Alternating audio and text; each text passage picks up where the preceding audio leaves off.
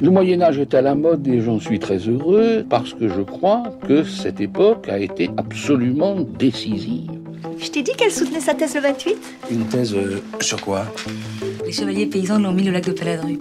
Au lac de? Paladru Passion médiéviste, l'histoire médiévale vue par ceux qui l'étudient.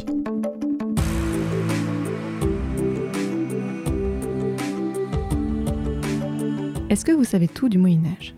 Mais d'abord, qu'est-ce que le Moyen Âge? En général, on dit que c'est une période de 1000 ans, de 500 à 1500, mais vous l'entendez dans ce podcast, il y a autant de définitions du Moyen Âge que de médiévistes. Je m'appelle Fanny Cohen-Moreau et dans ce podcast, je reçois des jeunes médiévistes, des personnes qui étudient le Moyen Âge en master ou en thèse, pour qu'ils racontent leurs recherches passionnantes et qu'ils vous donnent envie d'en savoir plus sur cette belle période. Épisode 35. Albert et les femmes dans les fabliaux, c'est parti. Excuse-moi, mais euh, il y a des gens que, que ça intéresse? Bonjour Albert Leparc. Bonjour. Je te reçois aujourd'hui parce que tu as fait un mémoire à l'université Paris-Sorbonne, donc Paris 4, en- dans un master monde médiévaux, et donc ton mémoire s'intitulait Les figures féminines des 100 nouvelles nouvelles, oui, deux fois, de Philippe de Vigneul, donc 16e siècle. Tu étais sous la direction de Elisabeth Crouzet-Pavant, et d'ailleurs les auditeurs, si ce nom vous dit quelque chose, c'est normal, elle a été la directrice en fait de plusieurs anciens invités du podcast, notamment Aurore sur la ville de Nantes, et aussi de Valentin, avec qui on avait parlé de l'espionnage au temps des croisades. Albert, déjà je voulais te demander, tu as travaillé sur les femmes dans les fabliaux. Pourquoi tu as choisi ce sujet, Albert? Un homme qui étudie l'histoire des femmes, c'est pas un petit peu bizarre? Tout cas, c'est rare en fait aujourd'hui quand on voit les, chercheurs et les chercheuses, c'est plutôt les femmes qui se sont appropriées ce sujet. Quand je suis arrivé en L2, il y a une, euh, il y a une prof de TD, de médiéval, Annabelle Marin, à Paris 4, qui m'avait particulièrement marqué en expliquant que quand on, s'in- quand on voulait poursuivre en histoire et s'intéresser à un sujet plus en profondeur, il était risqué de s'attaquer à un sujet sur lequel on risquait de, de perdre pied parce qu'on est complètement dedans. Euh, elle avait donné un exemple qui l'a fasciné elle, c'était les guerres napoléoniennes. Moi, je pense que si j'avais vraiment fait sur euh, la Seconde Guerre mondiale, je, je- je me serais emballé. À l'inverse, sur les femmes et sur la représentation des femmes, c'était j'avais rien. Je, je partais avec très peu d'a priori, à part évidemment que bon bah les, les femmes étaient dans, dans- au foyer et ne bougeaient pas quoi. Mais oui, bien sûr. Ah, ce qui ce qui n'est pas faux en soi, mais donc du coup pour moi j'avais jamais eu de, de, de focus ou d'a priori sur leur même sur leur représentation dans la littérature médiévale. Je n'avais rien et je voulais savoir. Je voulais savoir. D'autant plus que ça faisait écho à des problématiques très modernes, à des problématiques euh, très contemporaines, sur la représentation des femmes dans, dans- les films, dans les séries, dans les jeux vidéo. Et donc du coup, alors qu'à la base j'étais parti pareil pour proposer un sujet euh, sur quelque chose sur lequel j'aurais pu m'emballer, c'est-à-dire le théâtre au Moyen Âge, Madame Crozet-Pavant m'a donc du coup un petit peu redirigé. Et le deuxième sujet que j'ai donné spontanément, c'était sur l'histoire des femmes et leur représentation. Et donc du coup, on a convenu ensemble d'un corpus de texte sur lequel j'aurais pu travailler. Et voilà. Alors justement, ce corpus de texte, quelle source tu as choisi pour euh, donc euh, travailler sur les fabliaux? Pourquoi les fabliaux d'ailleurs? Alors, en fait, j'ai fait un M1 qui portait essentiellement sur euh, la querelle des femmes, c'est-à-dire la première querelle littéraire en langue française, qui a été lancée par Christine de Pisan au tout début du XVe siècle, pour débattre de la place des femmes, de ne serait-ce que dans la cosmogonie, et de manière générale de leur rôle, de, leur, de tous les a priori qu'il y a autour. J'ai donc du coup étudié pas mal de figures féminines dans des textes qui étaient liés à cette querelle littéraire. Et à la fin, j'ai conclu sur le fait que j'aurais aimé à présent travailler sur des textes qui étaient un peu moins liés à cette querelle et qui pourtant auraient pu être influencés. Et euh, j'avais donc du coup proposé les 100 nouvelles nouvelles anonymes, bourguignonnes, c'est-à-dire qu'il y a deux en fait 100 nouvelles nouvelles dans la littérature française. Il y a les très connues 100 nouvelles nouvelles anonymes bourguignonnes qui datent d'à peu près du milieu du XVe siècle, qui sont un chef-d'œuvre littéraire pour certains médiévistes, et beaucoup moins connues, les 100 nouvelles nouvelles que du coup j'écrivais avec des petits N parce que elles ont eu beaucoup moins de portée, elles ont été beaucoup moins diffusées et surtout elles, ont été écrites par un auteur euh, entre guillemets du dimanche qui est Philippe de Vigneul, un marchand de chaussettes euh, de Metz. Tout un programme. Pourquoi 100 nouvelles nouvelles? Pourquoi on dit deux fois nouvelles? 100 nouvelles nouvelles parce que, euh, alors la question est en fait très complexe. Nelly Labert a écrit tout un, un livre de plus de 600 pages sur le sujet, défricher le jeune plan sur l'histoire de la nouvelle. Alors juste résume-moi ce livre, s'il te plaît. oh pitié. On est à la toute fin du Moyen Âge. L'expression automne du Moyen Âge est particulièrement valable pour ce qui est de la littérature parce que on est dans une époque qui a l'impression d'avoir déjà tout écrit, qui a l'impression de réutiliser tout et qui pourtant fait de son mieux pour se renouveler. La nouvelle hérite en fait de tous les autres genres littéraires du Moyen Âge auparavant. Elle hérite donc d'abord du fabliau, mais aussi de l'exemplum, du lait, même du roman de chevalerie. Et la nouvelle, ce qui caractérise le plus ce genre littéraire, c'est de faire du neuf avec du vieux, de reprendre la vieille matière, de revendre le contenu des vieilles soupes, mais dans des nouveaux pots. Et quand on écrit nouvelle nouvelle, c'est parce qu'on sait très bien que non seulement ça a déjà été raconté, mais qu'on a envie d'en raconter encore. Et donc du coup, c'est pour ça qu'on dit nouvelle nouvelle. Il y a une idée aussi de circulation avec les nouvelles. C'est vraiment la nouvelle, euh, tu as appris la nouvelle. C'est l'idée que vraiment c'est de la culture orale qui se retransmet à nouveau. Mais alors, en ce moment-là, quelle différence entre une nouvelle et un fabliau Mais est-ce qu'on peut dire qu'une nouvelle peut quand même être un fabliau Le fabliau, en fait, est antérieur à la nouvelle. Euh, il est, ce sont en fait des récits courts qui sont apparus au XIIe siècle, à peu près au même développement, au même moment que les villes se développaient à travers l'Europe. C'était de la culture orale, racontée par des, par des jongleurs, dans les châteaux, dans les foires, euh, ce genre de choses. On en a regardé, euh, alors après ça dépend de la définition, certains spécialistes disent 160, d'autres 130. En tout cas, on, a entre, on en a gardé entre 130 et 160 euh, par écrit. Essentiellement euh, du XIIe siècle. Les dernières qu'on a, c'est à peu près le deuxième quart du XIVe siècle, et après ça, plus rien. Le genre disparaît, il y a un gros trou, le, le genre semble disparaître. On sait pourquoi ou pas du tout? Peut-être faute de source, peut-être parce que ça n'intéressait plus. Toujours est-il qu'avec la nouvelle, qui, euh, en plus d'hériter d'autres caractéristiques de genres littéraires courts du Moyen Âge, elle reprend en fait essentiellement tous les thèmes du fabliau et toutes les histoires. On a l'impression de lire un peu les mêmes histoires, et en même temps, c'est pas raconté de la même manière, il y a plus de choses ou moins de choses, et surtout, les nouvelles sont conçues pour être écrites, pour être assemblées en recueil, alors que les fabliaux, eux, c'était vraiment de la culture orale à l'origine. Et quelles sont les histoires qu'on trouve dans, ces nouvelles? J'ai l'impression, est-ce que l'humour a quand même une place importante ou c'est pas plus que ça? La principale caractéristique des fabliaux, et que j'aurais dû mentionner depuis le début en fait, c'est que c'est, pour rigoler. Joseph Bédier, le premier philologue et spécialiste à vraiment avoir écrit une thèse et une très bonne thèse sur euh, les fabliaux en, donc du coup en 1898, les qualifiait de contes à rire parce que c'est leur caractéristique principale. Ça vise à divertir les foules, ça vise à divertir la- l'assistance, et à défaut de vraiment rire franchement, au moins de décrocher un sourire. C'est un peu différent de la nouvelle où vraiment il y a un but de passe-temps, c'est vraiment pour divertir. Et du coup, on retrouve essentiellement des histoires scatologiques, Ah On- oui, on retrouve des histoires euh, d'adultère. On retrouve des histoires de voleurs, on retrouve souvent des histoires en fait de bons malins qui jouent des tours à des parfois c'est des figures d'autorité dont on aime bien se moquer et assez souvent on se moque euh, d'un mari volage ou d'une femme euh, adultère. ça fait penser un petit peu au roman de renard dont on avait traité dans le troisième épisode de ce podcast il y a maintenant ouh, deux ans. En effet, le roman de renard euh, puise à peu près dans les mêmes sources orales que les fabliaux.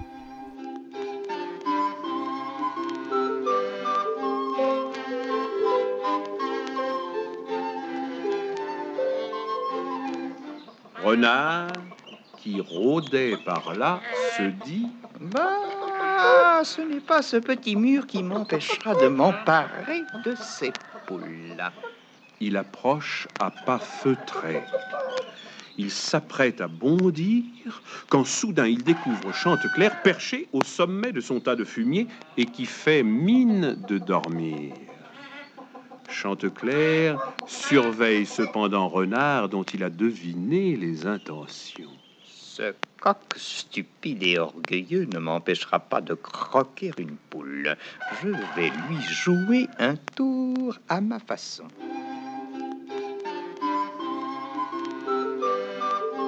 Sur 130 fabliaux, on en a quand même 40 qui parlent essentiellement du même thème et souvent c'est à peu près la même histoire. C'est euh, une femme qui trompe son mari et qui dissimule son amant. On reviendra plus tard là-dessus, mais au Moyen Âge, on rit de certaines choses et on rit d'une certaine manière. Il y a tout un pan de l'histoire des émotions qui s'est forcément intéressé au rire. Et c'est une question déjà très complexe dans la mesure où le rire fait parfois appel à des forces du subconscient très, très obscures. Et est-ce que ces fabliaux sont quand même représentatifs de la société ou pas Ou est-ce que c'est vraiment un miroir déformant Comme toute littérature, c'est un miroir déformant. D'abord, le, les fabliaux ont souvent été négligés par euh, l'histoire de la littérature, parce que par rapport au, au roman courtois, ça apparaissait comme de la basse littérature. euh, Par qui- rapport au roman de chevalerie et tout ça? Exactement. Ça apparaissait comme de, comme de la basse littérature. C'était décrit comme très simple par les, par les spécialistes. euh, Et donc, du coup, pendant un moment, ces documents qui ne servaient pas aux historiens de la littérature, c'est naturellement que les historiens ont pensé qu'ils pouvaient s'y intéresser. Et donc, du coup, ils trouvaient ce que les historiens de la littérature n'avaient pas, c'est-à-dire du concret, du, vrai. Et pendant un moment, on a pensé que les, fabliaux ouvraient une. je reprends des expressions spécialistes, mais on pensait que ça ouvrait une fenêtre sur la campagne bourguignonne. euh, on a pensé que donc du coup c'était représentatif de toutes les couches de la société. C'est une représentation littéraire. Il y a forcément un but, et ce premier but, c'est de faire rire. Il y a plus de types sociaux qui sont représentés, mais forcément, on retrouve souvent les mêmes histoires d'abord parce qu'elles font rire, et souvent les mêmes situations parce que d'autres seraient beaucoup moins piquantes. Si ça parle beaucoup d'adultère, c'est parce que ça ajoute beaucoup de choses aux péripéties que l'amour soit interdit. On va revenir sur ta source parce que donc toi tu as étudié un document en particulier, les 100 nouvelles nouvelles d'un auteur bourguignon. Est-ce que tu peux me présenter un petit peu ce texte-là s'il te plaît? Alors, Philippe de Vignoles, c'est un auteur qui n'est pas très connu, c'est normal, c'est parce qu'il étudiait surtout euh, parce qu'il avait du temps à perdre. Il est né en 1471, dans les environs de Metz. Il a passé pas mal de temps à voyager en Italie et avant de revenir à Metz, et alors c'est une aventure tout à fait rocambolesque qu'il raconte dans sa chronique. Il a été capturé par des bandits avec son père et ils ont dû, euh, ils ont réussi à s'échapper sans payer de rançon en s'évadant de la tour. Ensuite, à Metz, à cette époque-là, les temps sont assez rudes pour une bonne partie de la population parce que Metz est pris entre deux feux, entre euh, la, la couronne du roi de France et à l'inverse les comtes de Lorraine qui sont très intéressés aussi par l'idée de prendre cette euh, ville qui jusque-là était libre qui officiellement appartenait à l'évêque de Metz, mais qui n'habite plus ici depuis longtemps, donc euh, qui au final fait un petit peu ce qu'elle veut. À cette époque-là, les notables de la ville, les parèges, ont du mal à se renouveler, et donc du coup, les gros bourgeois finissent par devenir très importants dans la ville, et les petits bourgeois comme Philippe de Vignoles gagnent beaucoup d'importance. Et Philippe, il devient donc du coup euh, commerçant de chaussettes, chaussetier, et du coup, Phi- Philippe de Vignoles, c'est vraiment your friendly neighbor, Philippe de Vignoles. C'est-à-dire que c'est Ned Flanders. C'est-à-dire qu'il passe. Il fait tout. Il dessine lui-même les illustrations de ses 100 nouvelles nouvelles. Il sait jouer de la musique, il sait jouer du rebec. Il participe aux processions de la ville. Il participe aux réunions. Il passe Il a beaucoup de vraiment beaucoup de temps libre et il aime bien se, se divertir. il quoi. aime beaucoup et, et c'est très simple et surtout il est très curieux. Philippe, avant les 100 nouvelles nouvelles, il était surtout connu par les historiens parce qu'il a écrit une chronique de la ville de Metz qui est très détaillée et qui est en fait qui est très simple. Il note tout, il note tout ce qu'il lit. Et on a découvert assez récemment ces 100 nouvelles nouvelles qu'il a écrit vers 1515 à peu près. Enfin, qu'il a terminé vers 1515, il a à peu près mis 10 ans pour les écrire. Et euh, il explique que c'est vraiment parce qu'il voulait passer le temps en attendant de récupérer d'une maladie. Comment ça se fait qu'on les a découverts récemment? Parce que le manuscrit a une histoire assez compliquée. Il y a eu deux manuscrits en fait. Les deux ont eu une histoire assez compliquée. Ils se sont perdus de propriétaire en propriétaire, ont parfois été, ont parfois été euh, sévèrement endommagés. Et même le dernier manuscrit qui nous reste aujourd'hui, qui, qui est conservé donc du coup euh, à Metz, est dans un état assez lamentable parce que il a fait l'objet d'un vandalisme littéraire. Des pages ont été arrachées. Il nous manque pas mal de débuts ou de fins de nouvelles. Il nous manque parfois des nouvelles entières. Et en plus, il y a eu, donc du coup, il a subi l'humidité. Bref. Heureusement, en 1923, un spécialiste, Charles Livingston, s'est donc du coup attaqué au manuscrit et en a entrepris l'édition. Et on a commencé à le dire, toutes ces nouvelles, tu les as étudiées sous l'angle de l'histoire des femmes, pour étudier comment les femmes étaient représentées dans ces nouvelles. Exactement. La première phase de la recherche a donc évidemment consisté à lire les nouvelles, à faire attention du coup dans lesquelles comportaient les femmes et d'observer un petit peu la place qu'elles euh, qu'elles avaient dans ces nouvelles. Est-ce qu'elles étaient bien au premier plan? Est-ce que c'était carrément les héroïnes? Parce que oui, ça arrive. Est-ce que l'image globale qu'on en dégage est plutôt négative? Est-ce qu'on sent un jugement de la part de l'auteur? Est-ce qu'on sent un jugement de la part des autres personnages aussi? D'abord, j'ai fait quelques statistiques en, en constatant qu'au final, il y avait un total de 100 femmes qui étaient représentées et qu'elles apparaissaient dans à peu près un tiers des nouvelles. Dans les deux autres tiers, elles sont pas forcément absentes, c'est juste qu'elles sont vraiment au second plan et qu'elles sont à peine mentionnées. Comment elles sont représentées ces femmes dans les nouvelles que tu as étudiées? Par rapport aux fabliaux qu'on a gardés et qui sont parfois, qui ont- on nous distingue des, des images parfois assez tranchées des femmes, Philippe de Vigneul, il, il est très varié dans sa représentation des femmes. Il en représente dans toutes les situations, dans toutes les positions. Il représente des paysannes, des bourgeoises. Bien évidemment, il y en a qui représentent un petit peu plus souvent que d'autres. Euh, il y a quand même 30 nouvelles qui parlent d'adultère dans Philippe de Vigneul. Il y a à peu près une trentaine de, de- de nouvelles qui représentent euh, un adultère, qu'il soit commis par le mari ou la femme d'ailleurs. assez régulièrement, les femmes euh, vont se venger Ah, ou les hommes vont se venger euh, contre elles. Et parfois, il arrive que un amant et une femme se vengent contre un mari ou qu'une femme et un mari se vengent contre quelqu'un d'autre. Les situations varient beaucoup, de même que les types sociaux. Il y a parfois des positions où elles sont absolument les héroïnes et elles prennent l'initiative euh, de sauver leur ménage contre euh, un danger assez pressant. donc elles sont mises en valeur, on ne rit pas d'elles à ce On ne moment-là. rit pas forcément d'elles. On rit parfois d'elles quand elles sont bêtes, tout simplement. Mais comme on rit énormément de gros idiots qu'il y a dans toutes les autres nouvelles. On rit d'elles quand elles sont bêtes, on rit d'elles, on rit avec elles que- quand elles se vengent sévèrement contre euh, un mari qui voulait faire l'amour avec la servante. Il y a beaucoup de cas aussi où Philippe de Vigneul se permet aussi un petit jugement. Il explique que c'est que la femme a quand même très mal agi comme ça. Et pourtant, on sent tout de même qu'il est content de raconter une histoire où euh, la femme s'est vengée. Ce qui compte pour lui au final, c'est que ce soit drôle, c'est que le tour joué par euh, le trompeur soit drôle. Le trompeur ou la trompeuse. La moquerie n'est pas centrée sur les personnages féminins, elle est centrée sur tout le monde en fait. Elle est centrée sur tout le monde. Même si on distingue parfois quelques pointes de morale de Philippe de Vigneul, elle est très réduite. J'ai passé beaucoup de temps à étudier aussi le profil de Philippe de Vigneul, parce qu'il notait tout aussi, et c'est ça qui est, qui est assez fascinant avec cet auteur. Il a à la fois la meilleure et la pire qualité de l'historien. Il note tout sans aucun recul critique. Mais du coup, on a tout, c'est formidable. Il a noté, et même dans, les 100 nou- dans, dans ces 100 nouvelles nouvelles qui sont pourtant des œuvres de fiction, il a tenu à faire parler tous ces personnages, et donc du coup à faire parler ces femmes. Il leur donne la parole, il leur donne une substance, il leur donne souvent une histoire, et c'est ça qui est assez fascinant aussi. Il donne énormément d'humanité à des femmes qui, dans les fabliaux, ne sont là que pour être des clichés, comme les hommes aussi sont là pour être des clichés dans les fabliaux. Mais il leur donne une substance Là, ce sont des personnages à part entière et pas seulement des, des clichés des typiques. Exactement. Il a envie de leur donner une histoire, il a envie de leur donner une place, et il a envie de les faire parler. Mais du coup, leur discours côtoie aussi ceux de, par exemple, de prédicateurs itinérants qui viennent aussi donner leur avis sur les femmes, qui sont parfois très sévères, et même parfois il donne lui aussi son avis. Et dans tout ça, au final, il n'y a pas vraiment de morale qui se distingue de ces nouvelles. Il ne veut pas donner une seule représentation des femmes et surtout il ne veut pas donner un seul discours sur les femmes. C'est en fait au lecteur ou à l'auditeur, hein, parce que ces nouvelles étaient aussi faites pour être racontées, d'avoir son opinion. La seule chose qui revient chez Philippe de Vigneul, c'est que la paix doit régner dans le ménage. C'est une époque, c'est- c'est-à-dire que c'est une époque dure pour euh, Metz, qui est souvent attaquée. Les bandes de soldats rôdent souvent lors des sièges euh, autour euh, des villages, et le foyer est un refuge important pour les hommes. Il y a une nouvelle qui m'a particulièrement marqué. J'ai plus son numéro en tête, je suis désolé. C'est euh, une nouvelle où Philippe de Vigneul a été très précis sur les circonstances.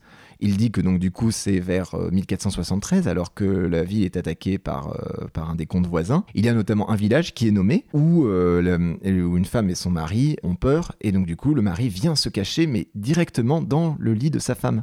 Ce que je veux dire avec cette anecdote, c'est que pour lui, les bras de sa femme et, de manière générale le lit conjugal, c'est le principal refuge pour un homme en ces temps troublés. Et c'est pour ça que pour Philippe de Vigneul, le plus important, c'est que la paix reste dans ce ménage.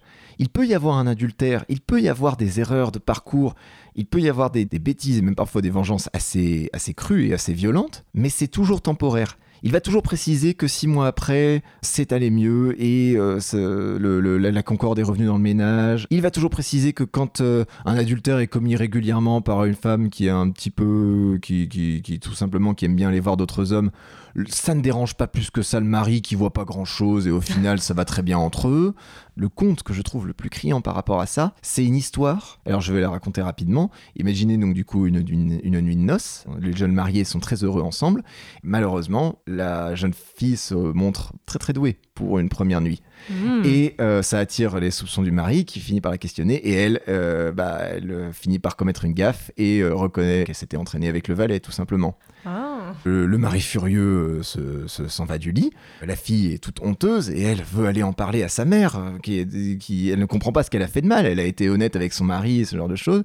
Alors la mère, bien bien évidemment, la gronde en lui expliquant que c'est grave. Elle n'aurait pas dû dire ça, ce genre de choses. Elle la gronde de l'avoir dit, mais pas de l'avoir fait.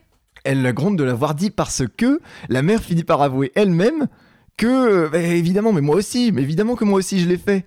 Mais avec, le même valet. Oh là là là La chute de cette nouvelle, c'est que le jeune marié et le beau-père écoutaient à la porte à ce moment-là par hasard et euh, apprennent tous les deux qu'ils ont été cocus au moins une fois. La, conclusion de cette nouvelle est assez intéressante parce que, au lieu d'être euh, particulièrement énervés, euh, les deux hommes haussent les épaules. Le beau-père prend par le bras son, son beau-fils et ils se disent c'est pas, ce n'est pas grave. Et à la fin, on comprend que, à défaut d'avoir euh, ga- gagné une femme vierge, il a au moins gagné un grand ami dans toute cette histoire.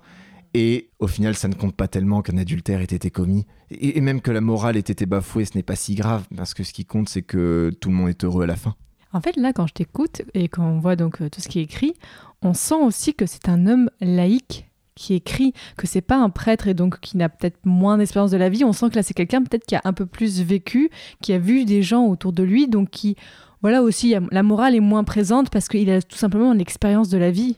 La morale est moins présente parce que effectivement on est dans une époque rude. C'est pas tellement qu'il essaie de faire des compromis. Il essaie pas de dire qu'il ne devrait pas y avoir de morale, il ne devrait plus y avoir de morale, mais que il y a euh, des choses effectivement peut-être un petit peu plus importantes, qu'un adultère passé il y a longtemps. Et pourtant, Philippe de Vignol est un homme pieux. Pourtant, il croit dur comme fer aux sorcières. Dans sa chronique, c'est évident. Sorcière Ah oui, Oui. il commence déjà à parler des sorcières à cette époque-là, bah oui. Ah oui, oui. On- à cette époque-là, les prédicateurs sont parfois assez virulents contre, contre les sorcières. Je renvoie les auditeurs euh, à notre épisode, notre double épisode consacré aux sorcières. Effectivement, on voit qu'à la fin du Moyen Âge, on commence à en parler de plus en plus. Et lui, euh, alors qu'on est qu'au début hein, et que on n'est pas obsédé par ça, lui, il y croit beaucoup. Il y croit beaucoup. J'ai expliqué, c'est Ned Flanders, il croit à beaucoup de choses. hein. Attends, juste d'ailleurs, est-ce que tu peux te dire qui est Ned Flanders pour les gens qui ne connaîtraient pas? Ned Flanders, c'est le voisin un peu béni oui oui d'Homer Simpson dans la série euh, Les Simpsons. Ça me permet d'enchaîner donc du coup sur euh, un obstacle très particulier avec les fabliaux, qui donc du coup j'expliquais, on a surestimé leur intérêt pour l'histoire alors que c'était des constructions littéraires, tout simplement parce que aussi ils étaient très avares en détails gratuits. Il y a peu de choses au final euh, qu'on peut tirer de la vie quotidienne dans les fabliaux. C'est ça va à l'essentiel. Selon moi, la, bonne, meilleure manière de raconter une blague, c'est d'aller à l'essentiel. Philippe de Vignol, c'est ce camarade au lycée ou même au collège qui avait entendu une blague, mais qui va passer des heures à essayer de la rendre crédible en rajoutant des détails. Mais du coup, c'est extrêmement intéressant à étudier pour l'historien, parce que du coup, il va essayer de rendre des situations qui sont euh, d'habitude euh, complètement invraisemblables, crédibles. Et c'est justement parfois en expliquant euh, longtemps une situation, comment on est arrivé là, qu'on peut comprendre certaines choses. J'ai un exemple assez particulier. Il y a une nouvelle qui est intéressante pour ça, qui en fait comporte plusieurs nouvelles dans la nouvelle. Et elle commence euh, d'abord par en fait trois femmes qui se rendent à Metz, trois bonnes voisines qui donc du coup y vont pour euh, vendre euh, les, produits de, leur ferme, des œufs, du lait, ce genre de choses. Et du fait que la nuit tombe, doivent rester à Metz. Et donc du coup, Philippe de Vignol explique comment elles se retrouvent dans une taverne longtemps, en expliquant que bon, bah y en a une qui hésite et qui a l'impression de pas de pas commander comme il faut, ce genre de choses. et c'est là qu'on comprend que, en fait, euh, trois femmes à la taverne, ça n'arrive jamais. Même une femme à la taverne, ça n'arrive quasiment jamais seule. Alors qu'il y a pourtant beaucoup de fabliaux qui reprennent un petit peu ce thème, euh, je pense en particulier aux Trois Dames de Paris, qui euh, reprennent ce thème de trois femmes qui se retrouvent à la taverne et qui se retrouvent à faire des bêtises. C'est c'est dans ces- tous ces détails que Philippe de Vignol donne, mais en arrière-plan. En arrière-plan, c'est jamais l'intrigue en elle-même qui aurait pu, qui, aurait forcément pu arriver. Enfin, je veux dire, des fois, Philippe de Vignol, s'attache à essayer de rendre crédible et de les situer à Metz euh, des histoires qui, pourtant, euh, il a dû le entendre une fois à la veillée. Il a dit, oh, ça aurait pu arriver à Metz. Et donc, du coup, il s'amuse à, donner un nom de village, à name dropper Philippe de Rachecourt, qui était un chevalier très connu à l'époque, euh, à Metz. Mais en donnant tous ces détails, en même temps, il y en a qui sont bons à prendre. Il y a une nouvelle euh, assez longue dans laquelle euh, un bourgeois et son serviteur se lancent dans une chasse au renard dans leur, euh, dans leur maison. Et rien que ça, ça apporte énormément de, de, précision sur comment était constituée une maison mess- euh, messine à l'époque.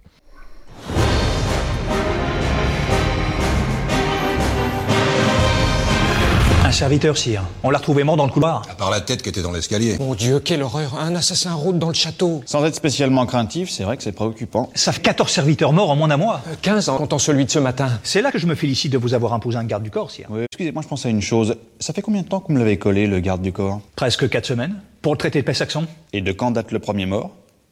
Et qu'est-ce que tu as voulu montrer dans ton mémoire? Ça a été assez intéressant d'abord de travailler sur la pensée d'un petit bourgeois de Metz à cette époque et de, l'image mentale qu'occupent les femmes pour lui. Forcément, comme elles passent moins de temps dans l'espace public, il va surtout les décrire dans des espaces privés. Aussi pour des raisons de, récit, parce que forcément c'est...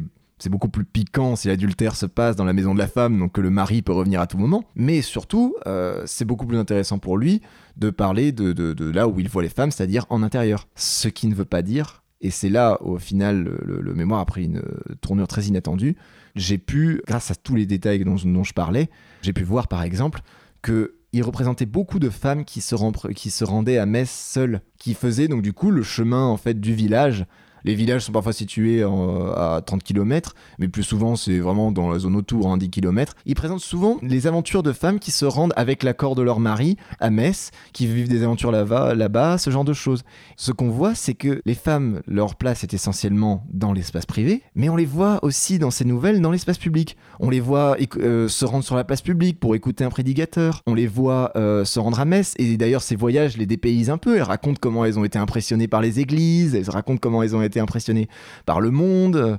Et souvent, ça paraît assez naturel pour Philippe de Vignol. C'est-à-dire que, bon, ce qui est naturel, c'est bien évidemment qu'elles demandent l'accord à leur mari, et c'est sûr qu'elles vont pas y aller tous les jours, parce que ça prend du temps d'aller à Metz. Et euh, savoir que sa femme est restée à Metz seule, le mari pourrait s'énerver. C'est pour ça que d'ailleurs, quand les trois femmes rentrent dans leur village, euh, elles s'excusent platement auprès de leur mari, elles expliquent qu'elles été surprises par le mauvais temps et, que, par euh, la nuit qui est, qui est tombée. Mais on voit des, des femmes dans l'espace public, on voit aussi à qui parlent les femmes, c'est-à-dire que quand on veut venir parler à une femme, on vient la voir sur le pas de sa porte. On voit aussi que leur deuxième cercle social après la famille, c'est les voisines. Les voisines qui euh, sont en fait très souvent des amis, avec qui elles passent du temps, avec qui elles vont faire carnaval, avec qui euh, elles dialoguent beaucoup, qui ont parfois une certaine, qui ont souvent une certaine solidarité.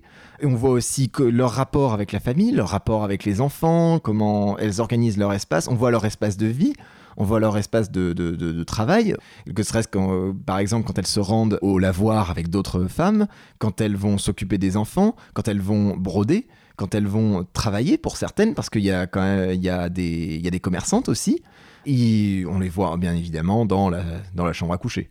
J'ai donc du coup montré que dans l'esprit des contemporains de Philippe de Vignol, qui était je dirais pas qu'il est représentatif de son époque, mais il a essayé de représenter son époque au, maximum. Il a essayé de représenter non seulement ce qu'elle était, mais aussi ce qu'elle aurait, aurait, pu être. Et dans l'esprit de Philippe de Vignol, il n'y a pas particulièrement, d'abord, il n'y a pas particulièrement de, misogynie, et surtout, euh, les femmes sont présentes. On constate à la fin du Moyen Âge qu'il y a un, regain d'antiféminisme qui, euh, d'ailleurs, se voit particulièrement dans la querelle des femmes.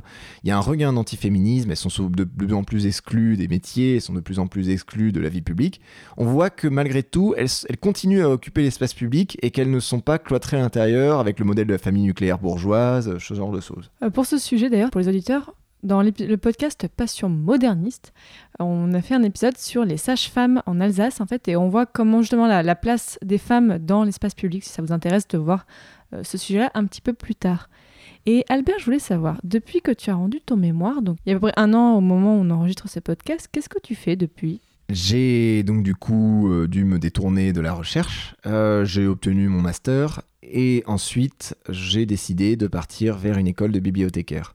Pourquoi tu n'as pas continué euh, le parcours qui est parfois un peu classique de faire bah, les préparations pour les concours, passer les concours et ensuite devenir prof Ça t'intéressait pas? D'abord parce que euh, je me voyais assez mal devenir professeur. Euh, Pourquoi? je, Parce que c'est très simple dans le secondaire comme, dans, comme à l'université. Je sais pas si j'aurais été particulièrement à l'aise.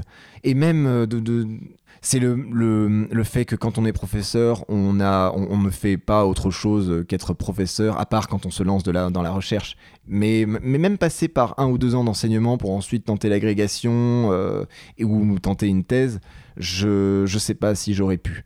Ce n'est pas quelque chose qui m'intéressait particulièrement et surtout, surtout, à la fin de mon mémoire, j'avais l'impression de ne pas avoir la maturité euh, pour la recherche je ne me sentais pas prêt à m'attaquer à de nouvelles sources. Si je peux donner un conseil aux, masterants qui nous écoutent actuellement, c'est de ne surtout pas vous laisser comme moi envahir par le doute et surtout de ne pas de, parler à votre professeur, de parler à d'autres professeurs, de demander de, conseils et de ne pas vous laisser tétaniser par des par des méthodes de travail qu'on n'a pas connues en licence et par un sujet qui peut parfois terrifier où on a envie de bien faire et on a l'impression de ne pas savoir comment faire. Ton sujet, il t'a fait peur parfois? Mon sujet m'a fait peur parfois. D'abord parce que je dois bien reconnaître que j'avais l'impression de ne pas avoir la légitimité euh, pour parler des femmes et de la représentation des femmes. Pas vraiment parce que je ne suis pas une femme moi-même, mais surtout euh, parce que c'était de l'histoire de la littérature.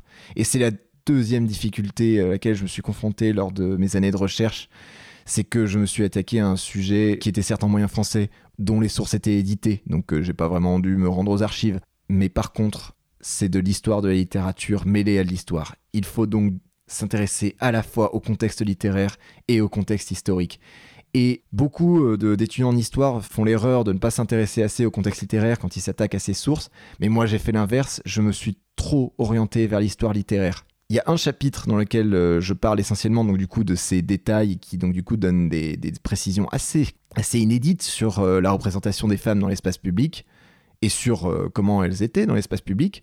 Mais par contre, le reste du mémoire, c'est essentiellement de l'histoire littéraire. Mais parce qu'en en M1, tu avais fait ça aussi, c'est peut-être pour ça que tu étais influencé, tu avais étudié la querelle des femmes. Exactement. J'ai été un petit peu trop influencé par mon M1 et je devais, euh, c'était donc du- ma, ma- ma directrice m'avait demandé de réorienter vers un volet beaucoup plus historique et je n'ai pas su me débarrasser de l'envie de, de- de consulter des historiens de la littérature et de pas assez m'intéresser à des historiens, ne serait-ce que par exemple de ne pas assez lire Joseph Bédier, le premier à avoir parlé des fabliaux, qui lui l'aborde sous un angle assez historique en fait.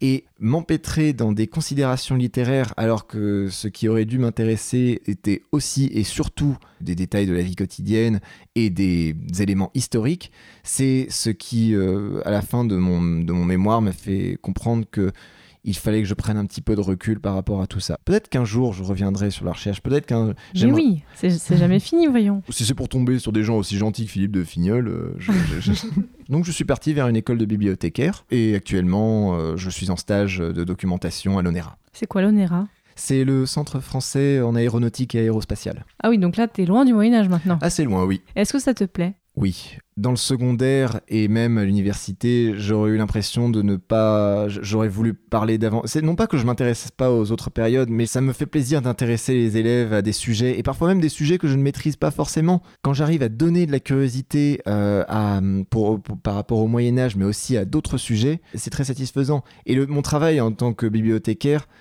eh bien, j'ai retrouvé au final ce même aspect, ce qui m'avait plu dans la recherche, c'est-à-dire la curiosité. Et la curiosité pour, euh, beaucoup, pour des sujets extrêmement variés.